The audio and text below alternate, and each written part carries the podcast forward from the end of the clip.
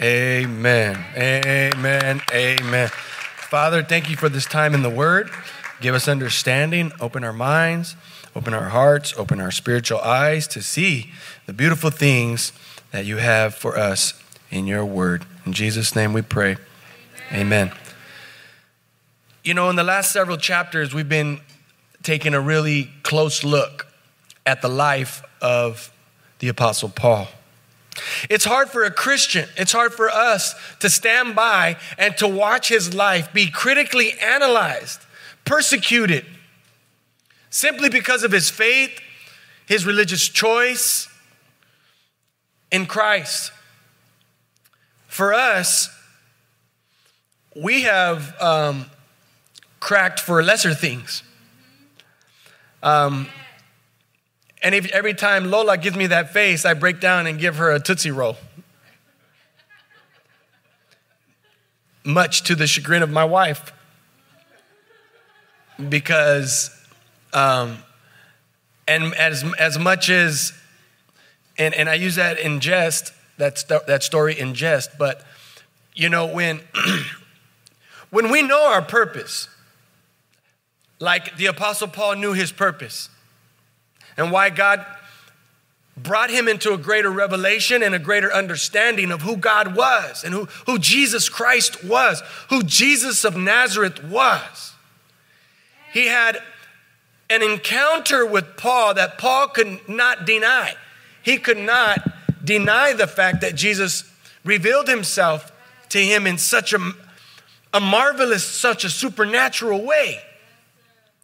When we know our purpose, you guys, our direction, our conviction, our commitment keeps us on course for our destination without major detours. When we understand our purpose in Christ, you guys, it's not easy for us to get sidetracked or to slip away or to lose focus on where we are going, what the destination is. Oftentimes, I mentor young people maybe a young athlete, and I say, hey, if you know what you want to do in sports, once you set your eyes and your gaze on what your goal is, it helps you to stay focused. It helps you to stay disciplined on helping make all the decisions throughout your life that are going to keep you on course. And that's the way our faith is. And that's what God was doing in the Apostle Paul. God spoke to the Apostle Paul and told him that he was going to stand before kings and rulers and governors and all the world, Gentiles alike, for the purpose of bringing Jesus Christ, for the purpose of the gospel, for God's purpose. That's what the gospel is. And we have to bring the gospel into every area of our lives how we raise our families, how we love our husbands, how we serve our wives, how we train our children, how we choose the, the harder, more narrow road, right? In life, instead of the wider, more broad road that is more frequently taken. When we are convinced of what God has called us to, guys, it's, it's easier for us to stay in a walk with Jesus, free from distraction, free from vice, free from addiction, free from poor choices, and free from renouncing our faith. Here in chapter 25, we see that Paul now is moved into another trial. He's standing before another great authority, having to defend his case. Right? And this chapter talks about Festus, Porcius Festus. Everybody say Porcius Festus. Last week I touched on the name Porcius, which, which means um, large or pig. Porcius comes from the word porcus in Latin, which means pig in, uh, in Spanish, puerco, right? Pig. But um, so he was a large man. And Festus means festive. So he was a man who enjoyed life. He was a, he was, he was a man that, that um, gave in to any kind of appetite that he had, whether sexual, whether, um, whether related to food, party, his own desires, so on and so forth. And he had the power, the money, the prestige to go and get anything that he wanted. Right? And so Porcius Festus was the next governor of Judea of that Roman province, or let's say county. Los Angeles is a big county. For some people, it's a state, right? Los Angeles can be like a state, can it? It has more people than most states. Matter of fact, Los Angeles County has more people than some countries around the world. And so let's just say that Porcius Festus was now the next governor that took on the case or the trial of Paul. We know that Paul was in prison for two years, right, under um, um, a kind of house arrest where he was able to enjoy some liberties. People could visit, people could bring food to him, he could write. They would bring him, um, you know, writing implements um, papyrus scroll where he would write letters, things of that nature. All right, and so we're going to go at it one verse at a time. Verse 1 says that here we see Porcius uh, Festus is now taking over the reins here in verse 1 in the province of Judea. So he oversaw that whole area of Israel where we, we ta- we're talking about cities like Caesarea or Jerusalem. Jerusalem was the spiritual capital of the Jews. It was their, their place of worship. Caesarea was a town on a port city that was named after the king, Caesar. All right, verse 2. Where the chief priests and Jewish leaders appeared before him and presented the charges against Paul. Verse 2 now hints at the fact that the Jewish leaders, after two years, you guys, of Paul being in prison, they were not satisfied with Paul just being in prison. Again, we're talking about public enemy number one.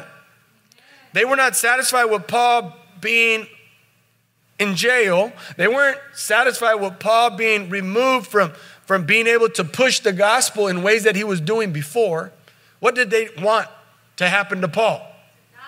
They wanted him to die. They wanted him to be executed more so.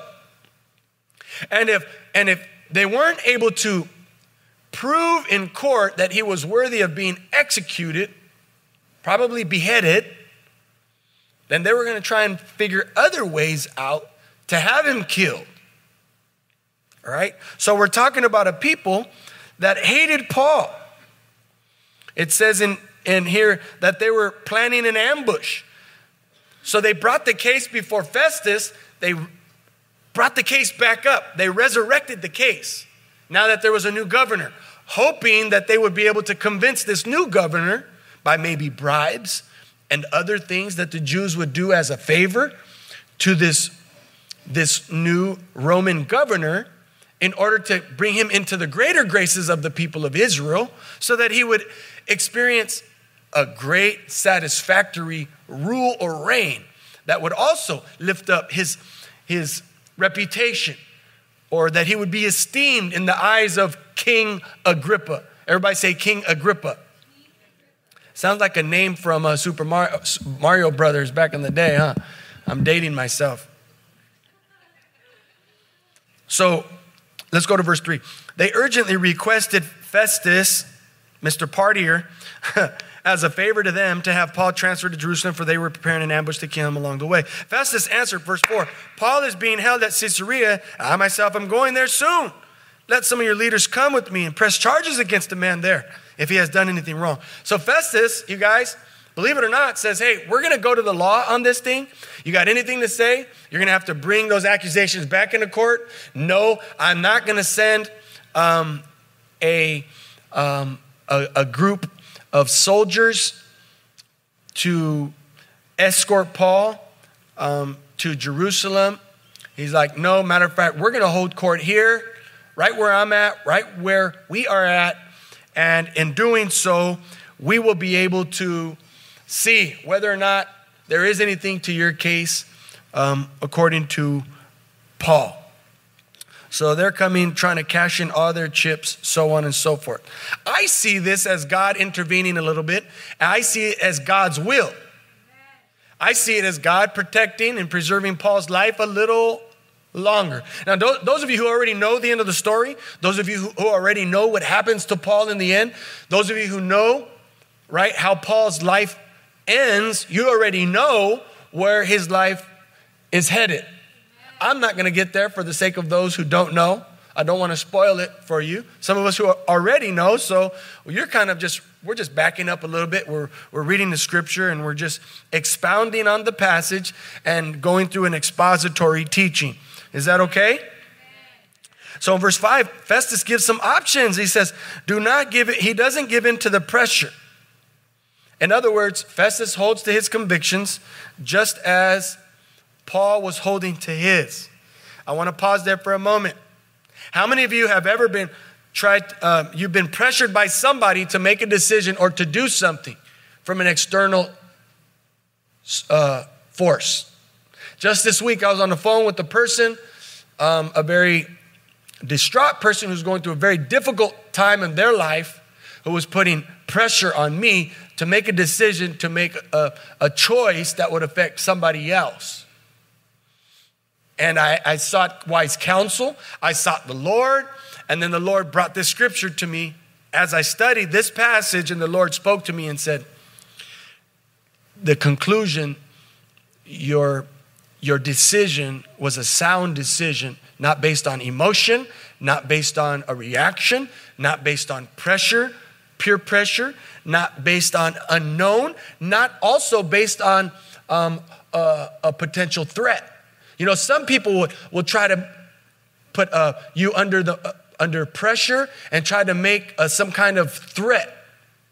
In most cases, they're veiled threats, but in some cases, they may be real. And sometimes you may be called to stand up against even a threat that may threaten you, that may threaten your thought, maybe your imagination, maybe things that you are that are in your purview or are in your care under your responsibilities.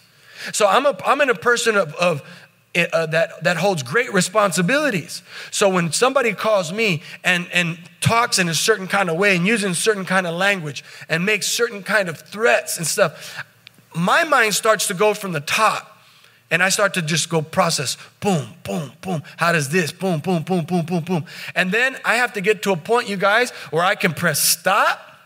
I can go to my knees. I can go to the Lord in prayer. And then I begin to seek the Lord through the power of the Holy Spirit to give me the strength that I need. And the same goes for you. You have to be able to make a sound decision not being influenced, pressured from ex- external sources, people, lies from the enemy, deception, thoughts, maybe even our own imagination. I've said this before, I'll say it again. Sometimes the thought of something is more scary than the thing itself. Because God will give you the strength, the wisdom, the knowledge, the resources, the manpower, the power to face every situation that will come your way. When you're in that moment, most of you are cool, calm, and collected. Some of us panic.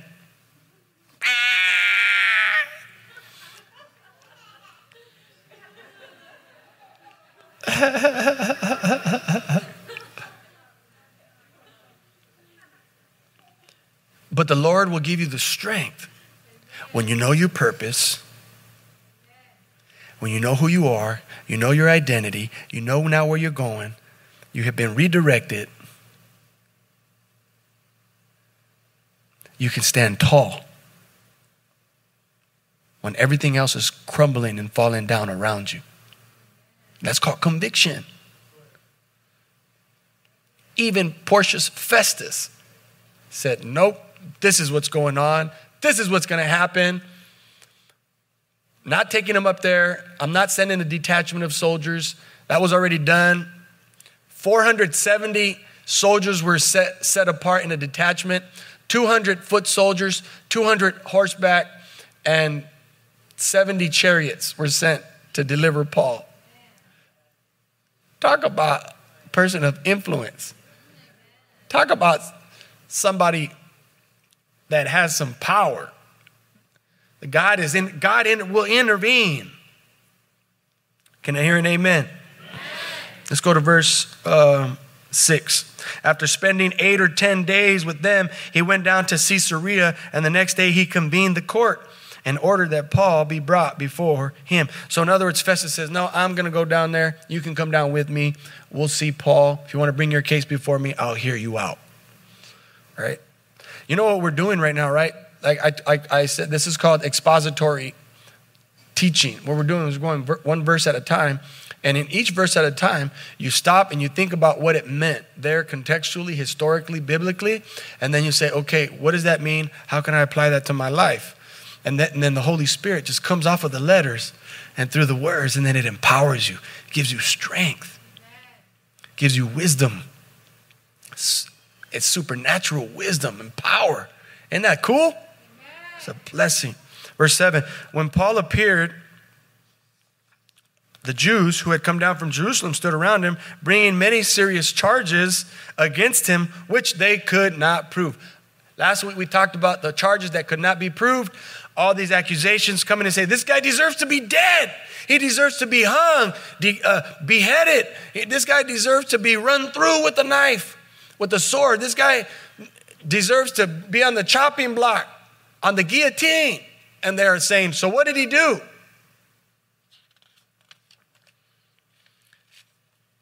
And this is what they said He's defamed the Jews, the temple and the king. Jews, temple, and the king. In other words, the people, the institution, and the empire. They brought all these accusations, and they're like, So what did he do? And they're like, He believes in a man named Jesus of Nazareth who was killed and is dead, and he claims that he is alive. So he must be executed. And they're like, What? But when somebody is bent on coming after you, it's most likely because of who you serve and what you represent, who you are. I told my son, son, you're a nice kid. My older boy, you're a great kid. If I was your age, man, we'd be friends. But you know something? One day you're going to have enemies. What? Son, you'll have enemies. You have enemies right now. And he's looking at me, and I go, Mijo, sometimes you're hated just because of who you are. I said, anyway, that's enough for that talk today. It's my job as a father to teach my children, right? Paul was hated because of who he was, his identity. Some people are hated because of their last name. Some people are hated because of their faith. Some people will hate, will hate you because you did the right thing. Some people will hate you because you did the wrong thing. And we have to be able to take responsibility for that too. And we could right our wrongs. Amen? Let's go to verse 9. Festus, wishing to do the Jews a favor, and they're always into doing favors, right? That's called politics. That's called corruption. Wishing to do them a favor, said to Paul, Are you willing to go up to Jerusalem and stand trial before me there on these charges? Paul answered, I'm now standing before Caesar's court where I ought to be tried. I've not done anything wrong to the Jews, as you yourself know very well. If, however, I'm guilty of doing anything deserving death, here you go, guys. This is where we get our main point of the lesson tonight. I do not refuse to die. But if the charges brought against me by these Jews are not true, no one else has the right to hand me over to them. I appeal to Caesar. Amen. So, what do we see here? He says, Are you willing to die? Jesus had to answer that question before he came. Father, Father God asked the Son, asked Jesus, Are you willing to die? And Jesus says, Well, actually, I was the one who came up with the idea. So basically, I'm already dead. Send me and let me get this thing over with. Paul was willing to die. That meant there was no turning back. That meant he had already considered the cost. That meant he had already gone through the list of all the people in his life that meant something to him. And he says, As much as I love all these people, what Jesus has done for me is far greater than that. I owe it to them because of who God me, who God is to me, and what God means to them. Man, that's humbling. That's that's it's pretty sobering. So we see here in these last few verses that we read that Paul fights and claims his innocence. He says, I'm an innocent man. I haven't done anything wrong. Right?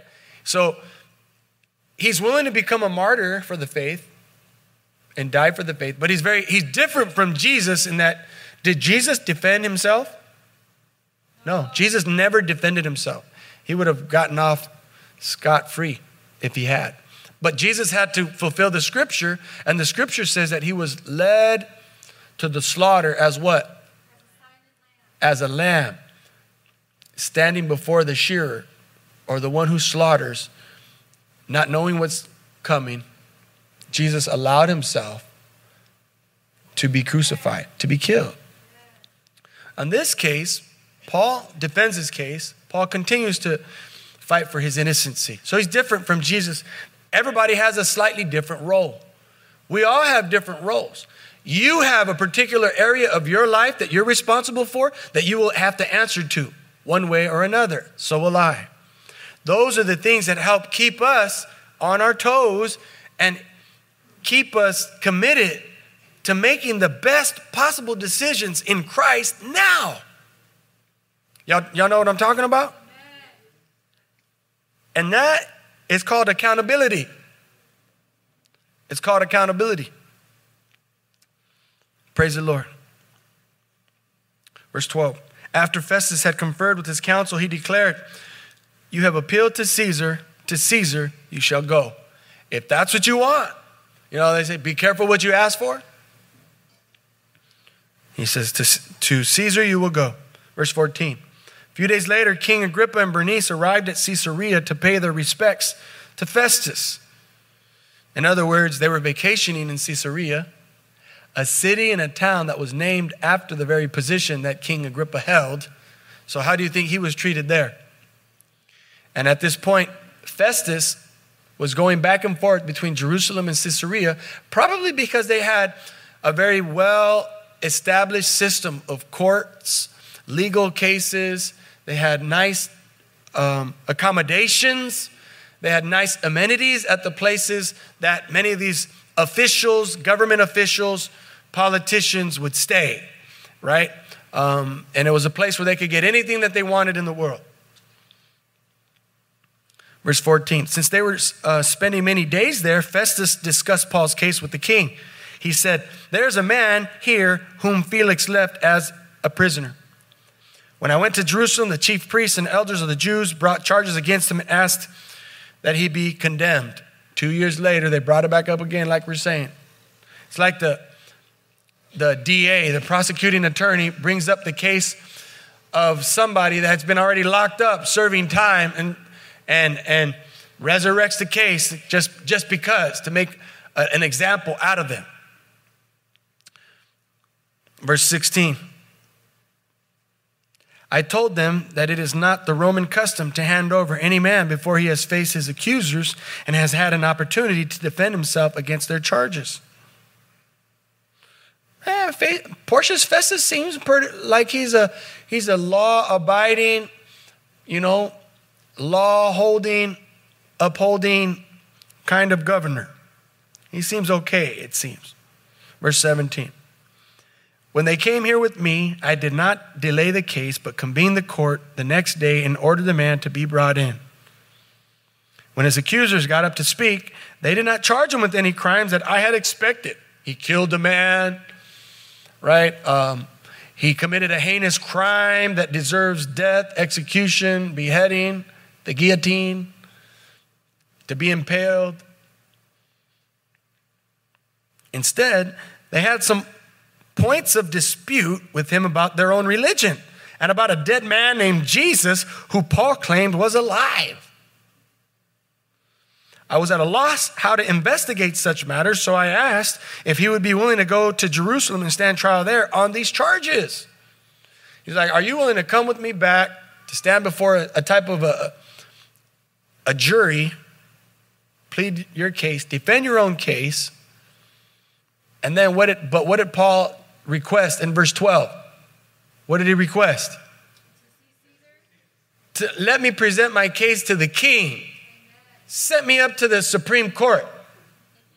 This is going to be a national matter. This is going to be headlines.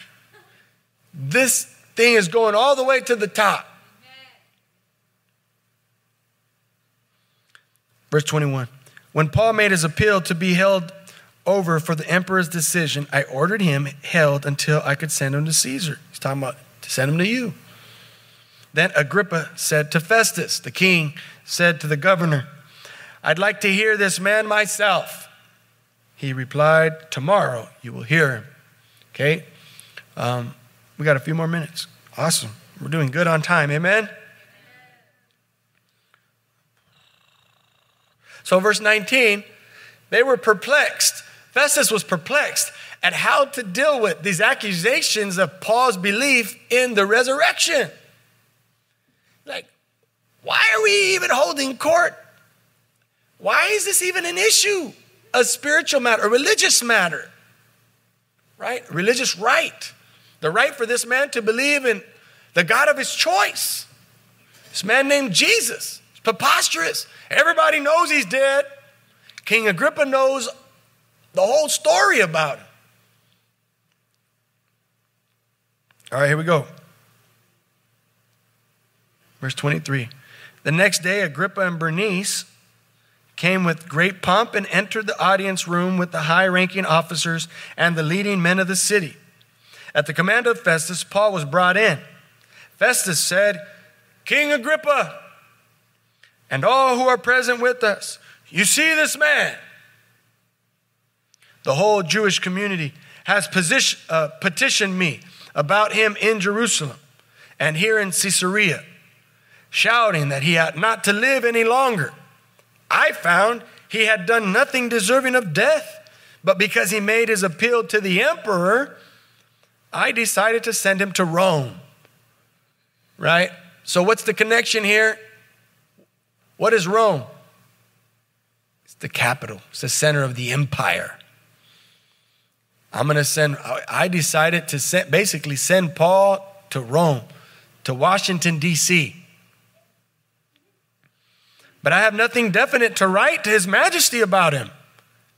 I got writer's block and I can't figure out what to write. He hasn't done anything. It's kind of like Jesus, right? He was innocent, not deserving of death.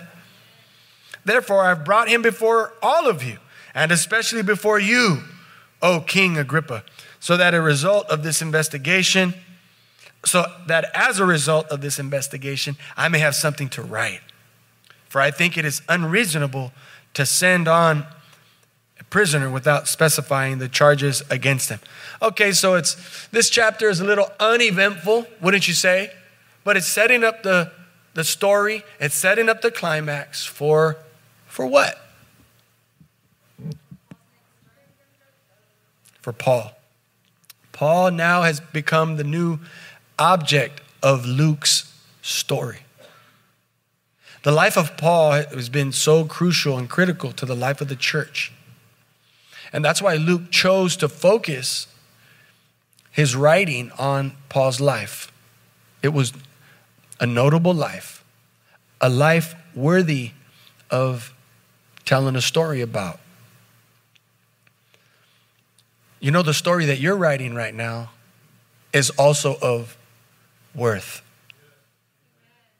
You're writing your story right now. Your faith can impact generations for Jesus. Your decisions today can impact the kingdom of God today and tomorrow. When we see the life of Paul, man, isn't it inspiring? It's not salvific, He's not saving our lives, but it's inspiring. It could bring us to the point of commitment, of dedication to the Lord. Why all the hate? Why not just let him go? Well, as many of us um, have learned in life, some things are worth living for, and some things are worth dying for. And God's will for Paul's life um, is, in many ways, the reason why many of us are here today. His writings, his ministry, his missionary journeys. That We, the church, we learn a lot in how Paul lived out his faith, how he encouraged others. Um, I'm confessing I don't agree with every single thing that Paul writes, but that's it's okay. But Paul's life, by and large, has been uh, critical in the life of the church. And so maybe today, what is it that the Lord is calling you to stand firmly upon? When you know your purpose, when I know my purpose, when we know our destination location, it's easier for us to stay focused on the things that the kingdom of God is bringing before us. And we put everything else into perspective. I'll end with a story. Some of you may have heard it before, but sometimes I like to retell stories. About 12 years ago, I had just taken on a large role in a ministry called the Fellowship of Christian Athletes. And I was being mentored by a business friend of mine, a very, very successful um, Christian businessman. And one of the questions I asked him was just like, man, because this, this dude, you could just tell how much he loved Jesus. He's just the kind of guy that you want to be around and just ask questions and talk to and, and be around. And, and I said, uh, hey, how come, how come you never went into full-time ministry? Man, I, like, you're like a pastor. He goes, I am. He's like, God's called me to the marketplace. God's called me to use all my resources for his kingdom, for his glory. And I was like, blown away by his answer. And I was like, hey, he's right. That's full time ministry. Everybody just has a, a, specific calling and a purpose in the kingdom. And then I, he says, you know, Josh, you got to protect your marriage. You got to build a hedge of protection around your marriage because you got a big target on your back. He said, You and Boomy, psh, you're world changers. You guys are movers and shakers in the kingdom of heaven. And the enemy's coming after you. And I was just sitting there listening. I love it when people talk that way to me. we all have people that we allow to speak to us in certain ways. Not everybody could talk to us that way. You know what I'm talking about. And as we were talking, I said, Tell me more, tell me more. He said, uh, I said, Mike, how do you make big decisions? How did you make, how did you get to the point where you've positioned yourself and your family to be so successful? to make big decisions for your, your wife, your children. You, look at all your five of your children serving the Lord Jesus, and they're all successful in their own right. He says, It's easy. He says, When you have your priorities in order, all of your answers are that much easier. When your priorities are ordered by the kingdom of God, when your priorities are established and ordered by God and the Word of God, all of those hard questions, all of those mind boggling decisions that you have to make become that much easier because now they are defined. They are distinguished and set apart based on your priority system where God is first. Your family is a close second. And he says, and when I mean family, Josh, he said, I mean you and your wife. Your decisions have to be centered around you and Boomy, not you and your children. You and Boomy. I go, what do you mean? He says, you have to love Boomy, and Boomy has to love you. And when you do that, you won't have to worry about what your children receive. They'll have the most loving, wonderful, God fearing, Jesus centered, Bible centered family and home. The best way you can love your children is to love their mom. And to make all your decisions based on all those priorities. He says, Josh, after you and Boomy, and back then it was just Elisha and Judah. He's like, and Tiger and JJ, everything else just kind of just gets blended, blended in. You can put it, you can order it however you want. Guys, you know, you know what that means for me, right? That means ministry for me is not my number one. Ministry is my job. Ministry is my calling. Ministry is, is the work that I do, just like the work and the job that you guys do. You guys don't put your work before your, your family and your children, do you?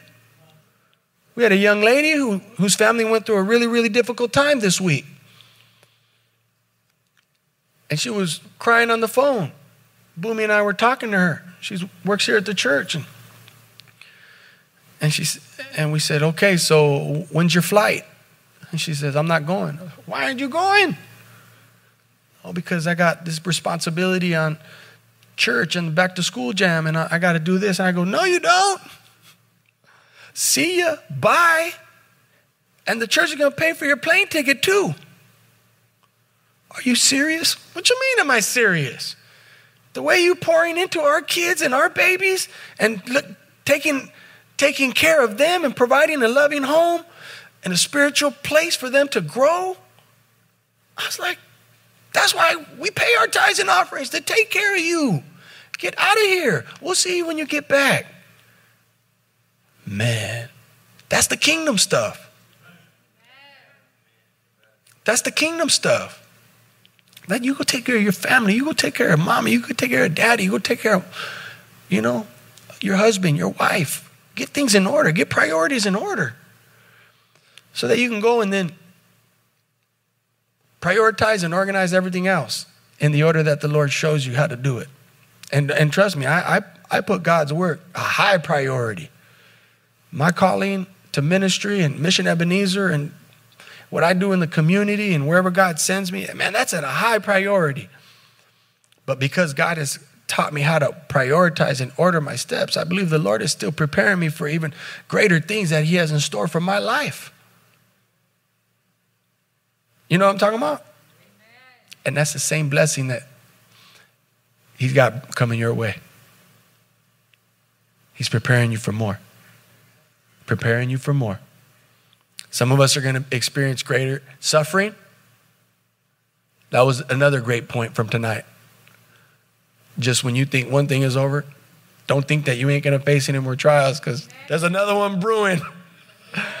there's, there's another, there's another uh, hurricane, right? Sabrina after Katrina